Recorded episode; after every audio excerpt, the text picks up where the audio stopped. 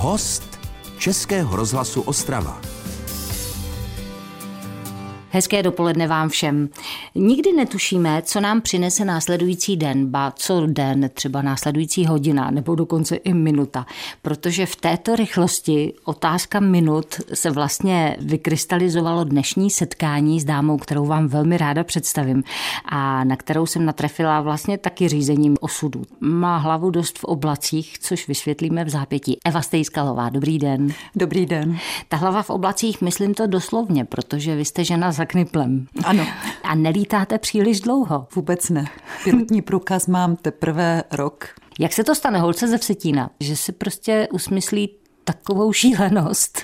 Já jsem k tomu tíhla vždycky, od malička, od dětství. Chtěla jsem skákat eh, padákem. Jenomže tehdy rodiče, když mi bylo 15 let, mi to samozřejmě nedovolili, nepodepsali a můj otec tehdy řekl památnou větu, jestli chceš skákat, tak skoč s košem a tím bylo vymalováno. A na dlouhé roky jsem se k tomu vůbec nedostala, protože potom přišla rodina, děti, hypotéka a tak dále. No a potom vlastně přišel covid, děti už jsou docela velké, takže už vyletěli z hnízda a já jsem se tehdy potkala s nějakým pilotem, který mě svezl v letadle a já jsem se rozhodla, že vlastně je to ideální čas na to mm, udělat si ten pilotní průkaz. Když jste to řekla doma, tak tatínek už vás nemohl poslat s košem teda, ale pan manžel? Tak eh, moje, moji rodiče tehdy mě to trošinku, nechci říct rozmlouvali, ale ptali se mě, jestli si myslím, že to je vhodné a že to je, je dobrý nápad, ano. A můj muž mi řekl, jestli si myslíš, že to je dobrý nápad, tak jdi do toho. Takže mě podpořil. Vy jste si zjevně myslela, že to je dobrý nápad a ukazuje se, že asi jo, protože vy jste navíc to lítání, což považuji teda za něco jako touhu, vášeň nebo něco v tom smyslu. Tak jste to ještě povýšila, že se o to dělíte s ostatníma. Ano. Jo. Já jsem totiž, když jsem eh, poprvé se odlepila sama od té země, tak jsem eh, ucítila takový neuvěřitelný pocit euforie, adrenalinu a všeho možného, že jsem si říkala, že toto si nemůžu nechat sama pro sebe. A protože před deseti lety jsem si založila vlastní celoplošnou televizi, tak eh, jsem se rozhodla už tehdy, že musí vzniknout nějaký pořad, eh, který bude ukazovat tu krásu toho pohledu na naši zem z výšky. Já jsem právě přemýšlela, protože jsem si udělala ten obrázek, že jste vlastně kolegyně, protože děláte v médiu. Televizi jsem zaznamenala, netušila jsem, že je vaše vlastní. Co vy teda jako jste normálně původně, co jste? Já jsem původním povoláním ekonom. Jo, tak to je dramaturgický oblouk jako Brno teda.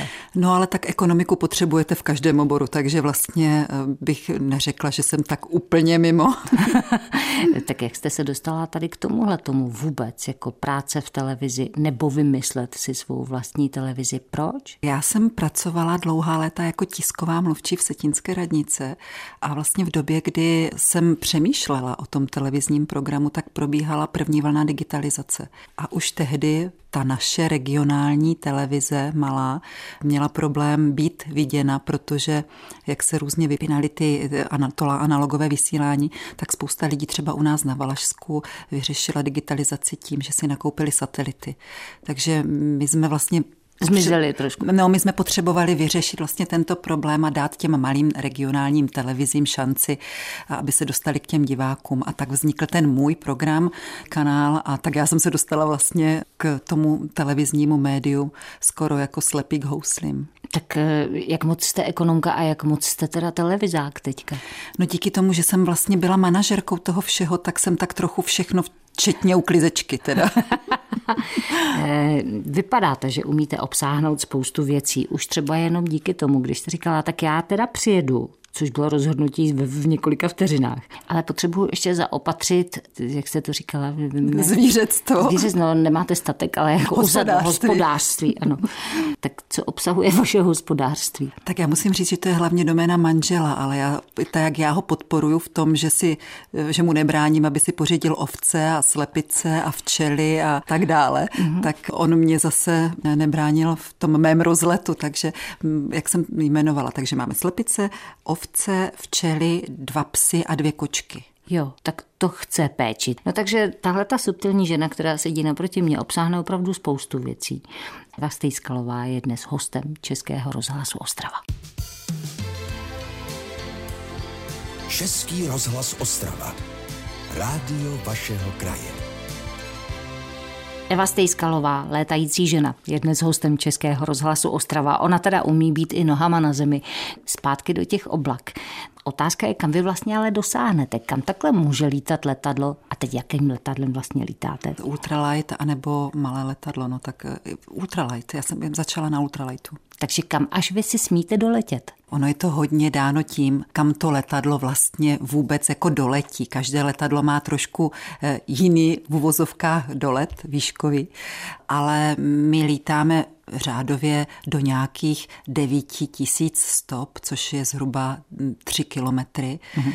nad mořem. Já se snažím lítat mnohem níž, aby na těch videích bylo něco vidět. Ať už tedy ultralightem, na který mám papíry, anebo tím malým letadlem, které už je certifikované, na které ještě papíry nemám, ale dělám je, tak v podstatě vždycky se budu snažit lítat tak, aby z těch videí bylo něco hezkého vidět. Když jsem na to koukala, na to video, já si představuju, že v tom letadle je strašný rambajs. Je. No ale vy tam točíte videa. já ty kamery mám pod křídly, takže já vlastně vůbec v prvním okamžiku nevím, co jsem natočila. Můj kolega kameraman prohlásil, že se mnou do toho v životě nesedne, takže v podstatě mi připravil takové úchyty, takže já si přišroubuju, v kabelce mám klíče, takže já si přišroubuju ty kamery pod křídla. Na dálku si je spustím, protože na to existuje aplikace. Natáčím, nevím, jestli to mám správně natočeno a pak až přiletím, tak se podívám, co jsem vlastně natočila. Podle toho, co jsem natočila, tak podle toho píšu scénář. Čili dobrodružství i pro vás do poslední chvilky. Dá se to tak říct, protože do poslední chvíle nevím, co vlastně bude obsahem toho pořadu. Jak často tohle to děláte? Protože jste si nasadila tedy nějakou periodicitu, takže? No musím říct, že kdykoliv je hezky, kdykoliv je hezky a já mám čas, tak vyrazím. A vždycky, když vyrazím, tak si beru sebou kamery a pak je otázka, co natočím, jestli je to použitelné, jestli jsem náhodou nenastavila blbě kamery a nedá se to použít, tak to samozřejmě potom hodím do koše, ale e, natáčím skoro vždycky, když letím. Kam až dosáhnete, myslím teďka jako do dálky? Je to jenom o Moravskoslezském kraji, nebo prostě obsáhnete celou republiku? No já doufám, že obsáhnu celou Evropu a i jiné kontinenty. takže samozřejmě přes oceán je to těžké a takže tam tento let neplánuju, ale po Evropě určitě ano. Byla jsem aktuálně na Slovensku, v Rakousku a chystám se i do dalších evropských zemí. A potom třeba Amerika, tam se to dá řešit tak, že tam člověk půjčí letadlo a obletí kus tohoto kontinentu. Pak to letadlo zase vrátí a přiletí prostě nějakým Airbusem zpátky. Vy jste hustá celkem, už vám to někdo řekl?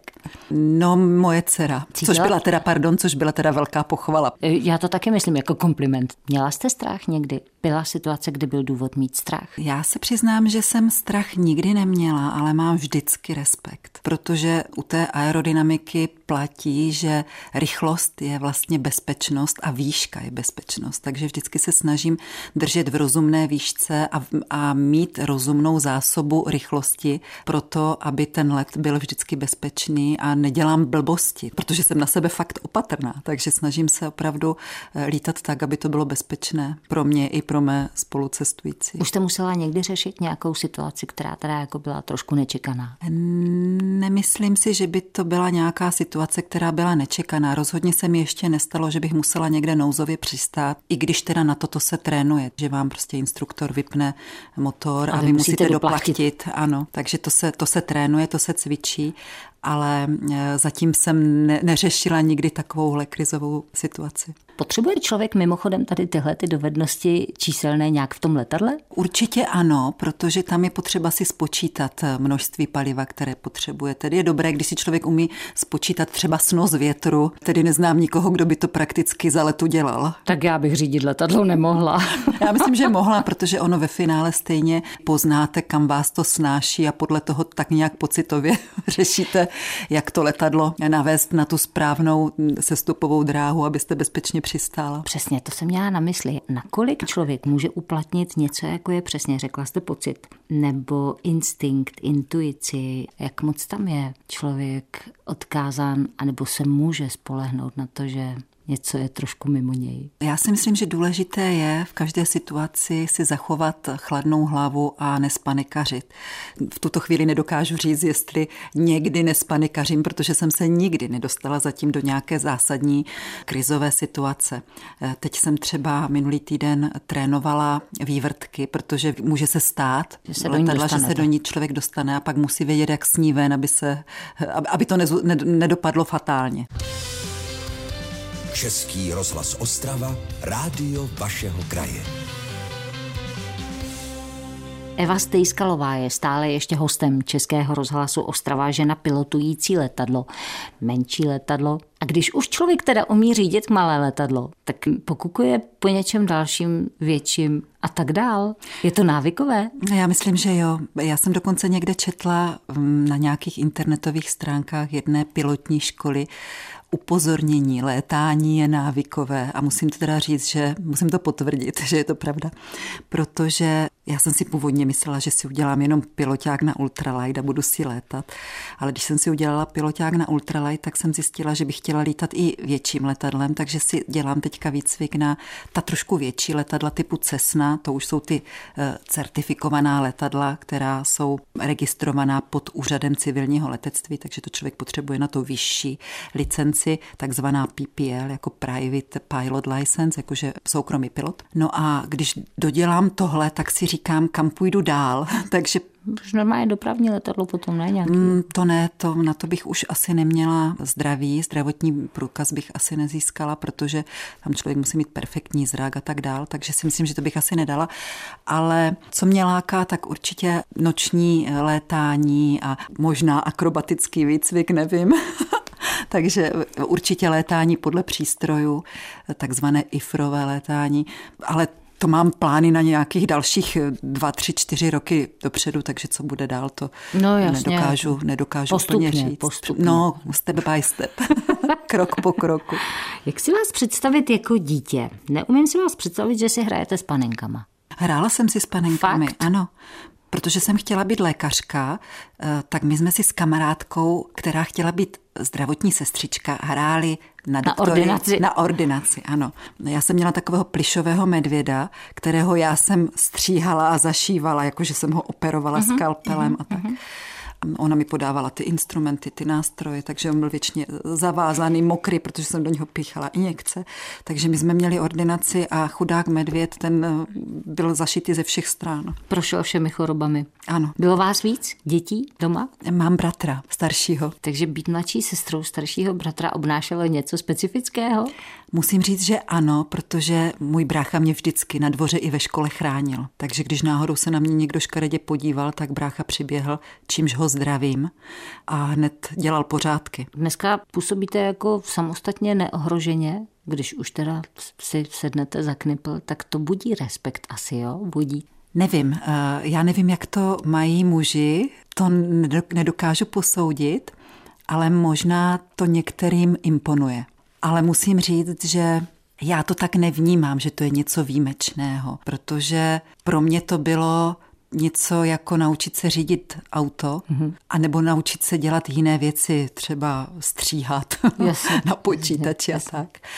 Pravda je, že mnoho pilotů, mužů, to možná takto vnímá, že to je něco výjimečného a že to je jakási elita, což bez sporu třeba ti kluci, kteří řídí ty gripeny a Boeingy a tady ty velká letadla, takže to jako je opravdu dřina, spoust, musí se naučit spoustu postupů, znalostí a tak dále, takže um, tam já se v žádném případě jako do této části společnosti letecké neřadím. Vy jste říkala, že byste už na velké letadlo neměla nějaké dispozice, tak potřebuje člověk, i když řídí to malé letadlo, mít nějaké takovéhle typy testů a musí projít něčím, co teda fakt toho učiní způsobilým? Ano, musíte projít zdravotní prohlídkou, minimálně nějak, nějakým stupněm zdravotní prohlídky, která se v mém věku opakuje co dva roky. Mhm. Takže až překonám další hranici věkovou, tak to bude každý rok, ale, ale aktuálně tedy, protože mi bude 50, tak, tak co dva roky. S očima tam se to vlastně zdůrazňuje. Ten zrak je pro pilota jako celkem dost klíčový. V čem to spočívá? Proč nemůže mít třeba brýle? Můžete mít brýle, na malé letadlo to není problém, Aha. ale jako je potřeba dobře vidět i s těmi brýlemi protože když přistáváte a lítáte opravdu jenom za VFR, to znamená za viditelnosti, tak je potřeba mít ten zrak dobrý.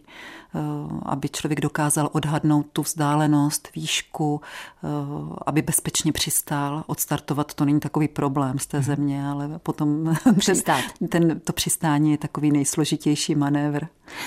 To je něco jako lékaři na sále, zase anesteziolog tvrdí, jako uspat není problém, ale složitější je probudit. to, to je podobné. tak to bude asi to tež. Na šťastné planetě žije Eva Stejskalová těvně. Stále je to můj dnešní host. Český rozhlas Ostrava, rádio vašeho kraje. Eva Stejskalová je dnes hostem Českého rozhlasu Ostrava. Jaké je toto úplně poprvé? Když to člověk najednou, nikdy to předtím nedělal a teď v tom sedí a teď to najednou úplně poprvé má celé dostat do vzduchu. No úplně poprvé, já poprvé, když jsem řídila sama, tak samozřejmě instruktor mě nenechal ani vzlétnout, ani přistát, ale řekl mi, tak si to chytni.